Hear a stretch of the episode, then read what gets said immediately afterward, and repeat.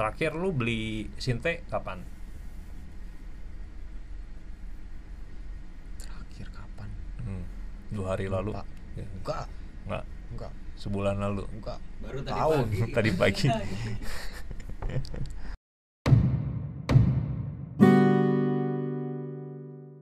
Ya ah, kita ketemu lagi. Saya Patri Handoyo. Ah, di samping saya ada teman lama kita di sini di Indonesia Tanpa Stigma. Mana Kevin? no no kameranya no. di sana no no no no. Nah pagi ini kita mau ngelanjutin Kev yang ngomong ngobrol-ngobrol soal sinte Ted Kev. Oh Ah. iya iya.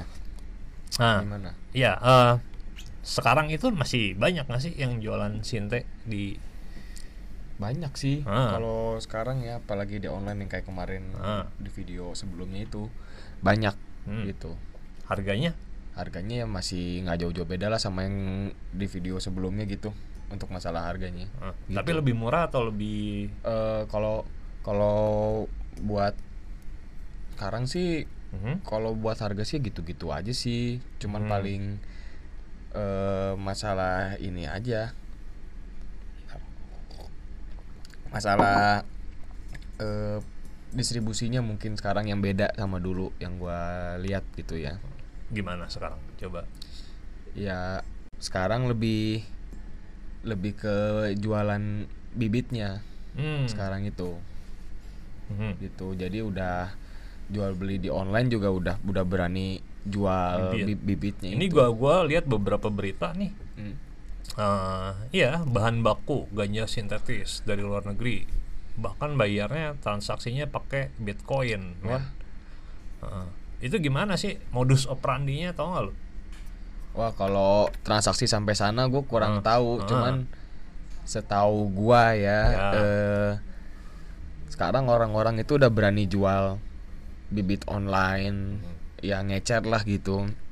Dan gua ngelihatnya itu di Instagram gitu kan, itu Jual bibitnya di Instagram. iya di Instagram jual Sadis. bibitnya, gitu. Itu mau- harganya mungkin jutaan ya gitu. Berapa juta? ya mulai dari mungkin 1 sampai 2 jutaan gitu Hmm. mungkin lu udah dapat gitu sampai ada yang jual sampai ratusan juta gitu naruh price listnya Hmm. gitu Hmm. cuman kalau dapat dari mananya gua nggak tahu itu Nah, dengan beli bibit satu juta misalnya, Mm-mm. itu lu bisa menghasilkan kesannya lu pembuat ya. Gak apa-apa lah. Ah, Dengan beli satu juta misalnya, Mm-mm. itu bisa menghasilkan berapa eh, tembakau, berapa gram tembakau. wah kalau kalau segitu sih mungkin belum dapat kali ya Maksudnya? s- iya kalau dengan cuma sejuta mungkin satu koma Harganya teh, Oke. eh. nah, sebutlah itu 1,5. ya itu eh, misalnya segituan Mhm. kalau gua lihat sih itu teh jadi eh mungkin sekitar 50 60 R itu 60 R. iya dan itu Dijual satu R-nya dijual satu 100 R-nya ribu.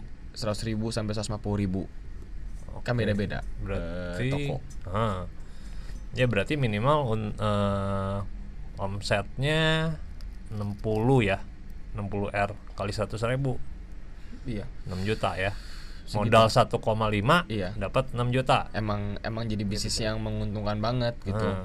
kalau jadi untuk sintet sini gitu kan karena karena sekarang udah bukan ngomongin bako lagi gitu jadi yang gua perhatiin kayaknya ini emang konsumen ini di- dibuat jadi produsen tembakaunya Oh si gitu. konsumennya iya ya. kan soalnya kan penjualan bibit bibit sinte sama penjualan sinte kan harusnya dibedain Iya, betul. itu kan yang berbeda gitu Hmm, hmm. Tapi kan si sinte si tembakonya aja Mm-mm. itu udah masuk narkotika golongan satu kan artinya Nah. misalnya gini gua ke gap bawa tembakau Iya. sinte lo ke gap bawa eh, bibit sinte iya hukumannya bisa sama dong sebenarnya gimana ulang ulang ulang gimana gimana coba coba gua coba ke gap Iya. gua ke gap bawa tembakau iya sinte iya isinya Mm. lo ke gap bawa bibit sinte Mm. itu hukumannya bisa sama dong Nah, nah ini yang jadi yang jadi nggak jelas ya Ah. kalau kalau ngomongin masalah undang-undang narkotika yang gue pahamin gitu Iya. sekarang tembakau sintetis saja kan eh, di undang-undang narkotika juga nggak jelas Hmm, hmm. apalagi ngomongin bibitnya sedangkan itu kan dua hal yang berbeda itu setahu gue sih hukum kita sih hukum tertulis harusnya sih ditulis gitu Hmm. Tembakau sintetis. Oke lah kalau untuk masalah zatnya itu kan berkembang gitu ya. Tapi kan bisa ditambahin mungkin frasa bahasanya mungkin tembakau sintetis jangan disamain sama ganja. Ya, gitu. karena- dan dan dan bibit dan bibit pun walaupun banyak banyak varian kimianya harusnya juga bisa ditulis dong. Dan itu ditulisnya itu si apa namanya eh, rumus kimianya yang ditulis di undang-undang itu. Nah sekarang yang jadi pertanyaan gua kan kita nggak ngerti semua ya Hmm. masalah rumus-rumus kimia Mm. Nah, sedangkan yang namanya teknologi itu kan berkembang rumus kimia kan bisa dinamis bisa berubah aja Iya, iya, iya. Ya, makanya, makanya gitu. setiap tahun tuh eh, Kementerian Kesehatan ngeluarin peraturannya Hmm. dan itu bertambah terus gitu. Si Ya. rumus rum- si kim, apa nama-nama kimia itu Hmm. dan itu mengacu kepada satu itu tadi sinte itu gitu. Dari Hmm. tadinya ABC apalah gitu sampai yang kayak gitu-gitu. Iya makanya Hmm. menurut gue sih di undang-undang nar- narkotika ini kan belum di belum ditulis secara tegas juga gitu. Mhm. Paling kalau untuk di kementerian kan ada nama-nama kimianya, Mhm. boleh lah. Tapi kan harusnya secara umum undang-undang narkotika itu kan harus bisa di- dibaca sama orang-orang luas, Mhm. secara luas karena kan undang-undang gitu. Jadi Itu sih. Jadi ya sekarang Sinte aja udah nggak udah nggak jelas hukumnya apalagi bibitnya. Ya nggak sih maksudnya? Ya tapi ada yang ke gap loh ini. Eh, Mana? Iya ada nih di. Wah itu udah lama, Kev. Kegap kegap gimana maksudnya? Eh, 3 April 2000, 2020 bibit kanabinoid dipesan melalui media sosial sama kan kayak yang lu tadi bilang Iya. selanjutnya transaksi pembayarannya menggunakan bitcoin Oh, itu kayaknya udah partai gede kali ya. Karena bit- Mungkin. kalau ngomongin Bitcoin Ah, oh ini 7 kilo men 7 kilo bibitnya eh 10 kilogram tembakau gorila siap edar Nah itu kan Ah. bayangin aja. Berarti kan kalau udah ngomongin Bitcoin gitu kan udah nyerempet nyerempet ke pasar gelap ya. Yang gue pun nggak nggak nggak pernah nyentuh sama sekali Ah. gitu. Oke, setahu gue pasar gelap itu ya Nah itu tadi mungkin. gue dengar ada yang ke gap di mana Cimahi anak Iya. SMA. Itu Iya. gimana ceritanya bisa ke gap sih anak itu? Nah ini juga gue kurang tahu cara pastinya ya. Cuman miris aja nggak sih ketika anak SMA Hmm. udah ngerti Hmm. gitu Hmm. kan Hmm. hal-hal yang kayak gitu. Terus dia ngerti juga cara penjualannya, dia udah nger- ngerancang semua kan. Berarti kalau misalnya udah udah main bibit kayak gitu Hmm. dan bibit dia bukan kalau nggak salah BB-nya itu bukan barang yang eh, nominalnya kecil. Kalau nggak salah tuh puluhan, kalau nggak salah. Iya har- harga bibitnya kalau nggak Ah. salah tuh. Iya dia aja bisa gitu Mhm.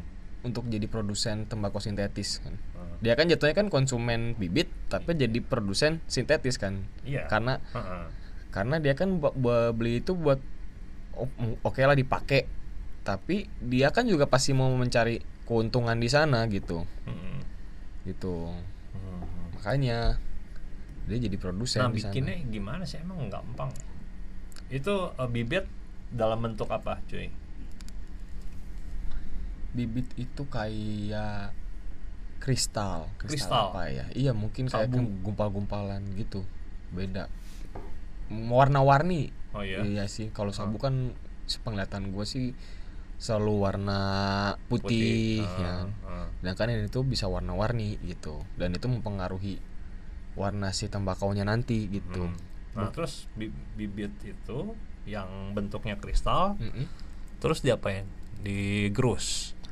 Di ini bibit itu di gua sih kasih tahu tuh kalau nggak salah ya Uh-huh. itu teh di pakein alkohol lagi Oh dicampurin alkohol. dicampur alkohol terus dipanasin di gelas di gelas kimia Gelas gitu lah ah. terus kalau udah cair dia disemprot gitu dan prosesnya kat- iya katanya prosesnya sama kayak bikin bako bako pada umumnya iya bako bako rasa bako Hmm. bako min gitu Disemprot Di- doang. disemprot doang Hmm. didemin berapa hari dilembapin katanya Berapa hari tuh? ah Tahu nggak? tahu mungkin 2 sampai tiga hari mungkin Ah, sampai kering aja kali ya. Iya mungkin sampai segi, eh, gua gua nggak tahu sampai sampai mana gitu ya. Pokoknya segituan Hmm. ya udah itu siap edar kalau udah kayak itu nggak di oven lagi kan waktu lu gua. bilang kemarin nggak tahu gua itu beda-beda sih caranya sih. Ah. cuman yang terakhir gue denger kayak Ah. gitu. Udah pakai oven?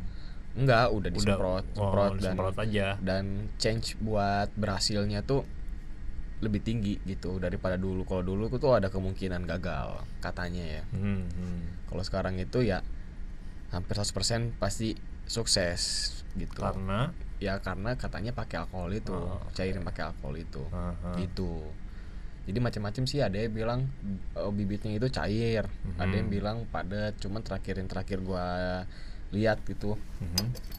itu ya bentuknya kristal gumpalan kristal gitu Mhm. dan warna-warni beda-beda Warna-warni. iya oh iya Hmm. ada yang warna kuning ada yang warna merah ada yang hijau kristal Aneh-aneh. warna-warni iya kan? makanya kristal warna-warni gitu gitu segede apa men oh tergantung sih cuman cuman kalau gua ngelihat biasanya kalau emang online shop yang gede Hah? pasti nyetoknya banyak kan Mhm. mereka kan suka bikin snapgram gitu-gitu ya Heeh. gitu snapgram iya karena kan ngelihatnya di situ snapgram dark web Iya. Jadi mungkin mereka beli dari dark web terus mereka pasarin di Instagram mungkin. Hmm. Terus dapat untung di sana gede gitu. ya jadi orang jual bibit itu supaya konsumennya jadi produsen gitu kan Iya sih, gitu. Hmm. Sepenglihatan gua ya, karena kalau dulu tuh nggak ada yang jual bibit, jarang mungkin ada mungkin aksesnya Heeh, jarang, heeh. tapi sekarang semua orang bisa ngakses oh iya di media sosial kan. Ah. Jadi ya Gitu udah ya. asal lo punya duit, ya lo bisa jadi produsen Hmm. gitu. Iya tapi ketimbang harganya misalnya gue beli eh, tembakau sinte 1 r kan lu bilang 100 ribu Iya, nah kalau bibit kan minimal satu juta lima ratus lu bilang tadi Ya kan? iya. Jadi Iya, itu buat buat orang-orang ya mendingan di tembakonya aja maksudnya ya buat orang-orang keba buat orang-orang kebanyakan ya Iya, itu kan yang nggak mau ribet. Cuman kan Ah. ada orang-orang yang mau cari mau keuntungan nyari keuntungan atau dia jangki gitu Hmm. kan nggak mau ngeluarin duit biasanya kan kayak gitu. Hmm. Kalau jangki, Hmm. jadi ya dia dia bikin, dia hisap sendiri dan dia jual Hmm. gitu. Mungkin dia dapat eh, nutupin modal terus untung. Jadi terus terus aja kayak gitu biasanya. Nah, Gitu. terakhir lu beli sinte kapan Terakhir kapan? Hmm. dua hari lalu Lupa. Ya, Enggak, nggak enggak, sebulan lalu enggak. Baru tadi Tahun. pagi. tadi pagi Beberapa tahun ke belakang. oke Iya. oh gitu Hmm. Heeh. Tapi lu kok tahu harganya udah turun? soalnya gua suka aja ngeliat-ngeliatin Ah. ngeliat-ngeliatin apa namanya eh, di Instagram gitu karena kan eh gua ada second account buat ngamat-ngamatin yang kayak gini Ah. gitu dan emang kebetulan emang suka ko- concern juga di mau mau concern di kebijakan narkotika gitu Iya, iya. jadi kan gua harus tahu di lapangannya kayak gimana Iya jadi dong. ya ya gua bikin fake account terus gua ngeliat-liatin yang kayak gitu gitu Nah, pertanyaannya gue ganti deh. Terakhir nyentai kapan? terakhir Hmm, Baru tadi pagi. kapan ya kapan ya terakhir ya tahu gua nggak inget kenapa Oke. Ada bedanya nggak sih antara sinte zaman dulu sama sinte yang sekarang-sekarang? Kan lu bilang waktu itu eh, lu mulai nyentai itu tahun 2014 ya? Apa 15 15 an ya 2015. segituan Nah, 2015 ada -an. bedanya nggak sih? eh kalau sekarang sih kan makin sini makin beda ya kena Oh. kerasa banget dulu pas gue pertama itu dia lebih slow gitu Hmm. kalau sekarang sih nggak tahu jadi kayak jadi kayak pusing gitu maksudnya maksudnya orang tuh eh bukan orang sih produsennya itu kayak bikinnya tuh makin makin ki- mungkin kimianya makin kenceng kali ya Hmm. jadi makin ke sini menurut gua makin gak enak Makin gak enak. makin gak enak menurut gua Tapi karena makin kencang. ini makin kenceng karena karena banyak kesaksian juga banyak yang muntah-muntah juga ya masih Oh. masih banyak lah fenomena bad trip bad trip yang kayak gitu Ah. Oke. gitu dan emang kerasanya emang lebih enak dulu. Kalau dulu tuh kayak lebih slow gitu. Hmm. kalau sekarang itu ya lebih pusing. Iya. Pusing. pusing. Muir nggak iya gitu. Hmm. makanya lebih enak dulu. Lebih enak nggak sih sebenarnya? Gitu. Iya, tapi orang eh, tertarik loh eh, untuk ya tahu caranya bikin itu. Ya kan karena lo bilang yang sekarang banyak yang dijual bibit-bibitnya itu. Jadi gimana sih cara membuat sinte? Tapi kita nggak akan nyarin itu ya di Iya. sini ya. Gimana persisnya seperti itu. Eh, itu lo tau nggak eh, cara pembuatannya itu bisa diakses di mana gitu? pembuatan sih kayaknya selama masih selama ada ruang sih Hmm. selama ada ruang aman buat lu aja mungkin Hmm. Ya lu bisa buat di mana aja kok Hmm. orang simpel banget nih nggak sih Tinggal tinggal campur alkohol gitu ya. iya tinggal tinggal semprot lah kasar tinggal semprot diemin aja ya udah berarti kan kalau gitu tuh lu tinggal punya ruang aja Ah. ya minimal wadah mungkin baskom ya lu taruh di mana tempat aman gitu cuman kan di sini maraknya penjualan bibit ini kan malah jadi suatu fenomena yang bahaya juga di sini pada akhirnya gitu Hmm, hmm. Karena orang lama kelamaan jual eh, belinya beli bibit. Iya. Semua orang jadi produsen. iya makanya itu. Itu Iya. itu yang ditakutin tuh itu. Ah. semua orang jadi produsen. Ah, yang di mana nanti kalau kayak gitu yang namanya tembakau sintetis bakal gampang dapat di jalanan. Iya. mungkin harganya bakal turun. Dan ya udah anak-anak muda semuanya malah jadi malah jadi pemakai semua. Ah. itu yang ditakutin sebenarnya. Iya. Namanya apa sih sekarang disebutnya? Ah macem-macem cuman kalau gue sih ngik- ngikutin media aja tembakau gorila gitu Oh iya, ya Iya, go- nyebutnya kan ngegori, ngegori. iya ngegori kan Ah. kebanyakan artikel kan nulisnya gitu tembakau gorila tembakau Ah, gorila gitu. ah. Hmm. gitu cuman kalau ngomongin belinya di mana ya gue nggak tahu lu cari tahu sendiri aja kalau di Iyalah, mana iya. gitu mah Gila aja kita Iya. ngasih tahu belinya Mm-mm. di mana. Ah, ya harganya sekitar segitu lah ya. iya segitu Hmm. harganya 1,5 juta itu berapa gram bibit?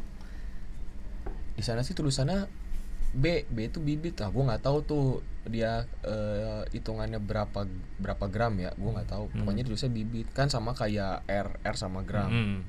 itu kan kita tahu bedanya gitu karena itu udah mungkin rahasia umum sekarang tapi kalau B gue nggak tahu karena mungkin jarang juga kan yang maksudnya pembeli bibit banyak cuma nggak sebanyak membeli bako jadi infonya nggak seumum Bako. sintetis itu tembakau sintetis Hmm, hmm, hmm. gitu Hmm. dan harganya itu yang gila sih ngejualnya maksudnya kayak masang price list sampai ratusan juta gitu itu dipasang ya. dipasang di IG Sadis. oke lah eh, ada beberapa toko yang private tapi seenggaknya ya kalau udah di media sosial Ah. tetap aja kan nyebar Iya. ke mana-mana itu kalau udah kayak gini bingung mau nyalain siapa. Soalnya kita nggak bisa sepenuhnya. Menurut gua ya kita nggak bisa sepenuhnya nyalain nyalain orang yang beli bibit juga karena mungkin dia punya kebutuhan sendiri gitu. Mungkin dia pikir ah lebih murah beli ini dan gue butuh. Hmm. gitu. Karena kan yang namanya sakau sinte itu gue liat beberapa orang juga kasihan gue ngeliatnya. Oh ya, Iya. gimana sih? Ya gitu yang yang panas dingin nggak bisa tidur gitu gitu Hmm. ada yang jangka waktunya berapa hari ada yang semingguan. Gitu ya beda beda kan orang. Hmm. ya gue kasihan sama yang sakau sakau gitu aja gitu. Pada akhirnya harus nyetok bibit. Hmm. gitu. Sekarang kalau kayak gitu yang disalahin siapa? Gitu kan. Gara-gara kebijakan yang nggak jelas kayak Yoi, gini yoi. gitu jadi gimana lagi nih kita Hmm? ngobrol apa lagi Ya menurut lo gimana? Eh, supaya orang nggak supaya orang nggak apa ya terjebak untuk menjadi produsen setidaknya lah. wah itu harus balik balik lagi ke diri masing-masing sih mawas diri sih kalau Hmm. itu ya maksudnya itu kebebasan lo lo mau mau enggak gitu ya. Nggak ini cuman lo harus bisa kontrol diri. Hmm. harus bisa nahan. Kalau emang sekiranya sakau ya bisa ditahan gitu. Karena eh emang di stop bener-bener di stop itu caranya yang paling bener buat berhenti ketergantungan Hmm. sintetis. Nggak bisa lo dikasih harus apa namanya dosis segini segini. Oh, nggak nggak nggak bisa. nggak bisa. Diturunin dosis Nggak, gitu ya? nggak nggak bisa. Karena dia dikasih dikit ya bakal lagi lagi lagi Ah, lagi ah, gitu. ah. jadi harus di stop total. Dan Gitu. itu itu kan kalau kalau buat yang sakau kan maksudnya kan pasti nyiksa banget ya. Nyiksa, ya nggak sih? nyiksa nyiksa diri. Ya, nyiksa diri sebenarnya. Tapi ya gimana? Hmm. ya itu Nah, itu. Jalannya nah itu. Makanya rehab rehab rehab untuk pemakai pemakai sintetis ini kan juga nggak nggak ini juga gitu. Karena kayak disamain kayak rehab biasa. Hmm. gitu. Harusnya gimana sih menurut lo rehab? gue sih ya nggak gue bukan konselor sih sebenarnya ya. Iya. gue nggak tahu juga gimana. Cuman harusnya lebih lebih bisa melihat eh sisi subjektif si penyalahgunanya ini Hmm. gitu. Harus lihat problem-problem secara subjektifnya. Si konsumennya ini. Iya. Gitu. Itu sih menurut gua. Hmm. tuh terus kalau misalnya yang sekarang-sekarang tuh rehab-rehab yang sekarang gimana menurut lo ah rehab yang sekarang kebanyakan nih kebanyakan yang gue lihat ya asal duit masuk sih. Ah, kalau sekarang asal duit masuk ya lu tenang aja di sana mhm. dan duit itu mempengaruhi eh, treatment lo Hmm, di sana itu gitu. kalau ada hubungannya sama polisi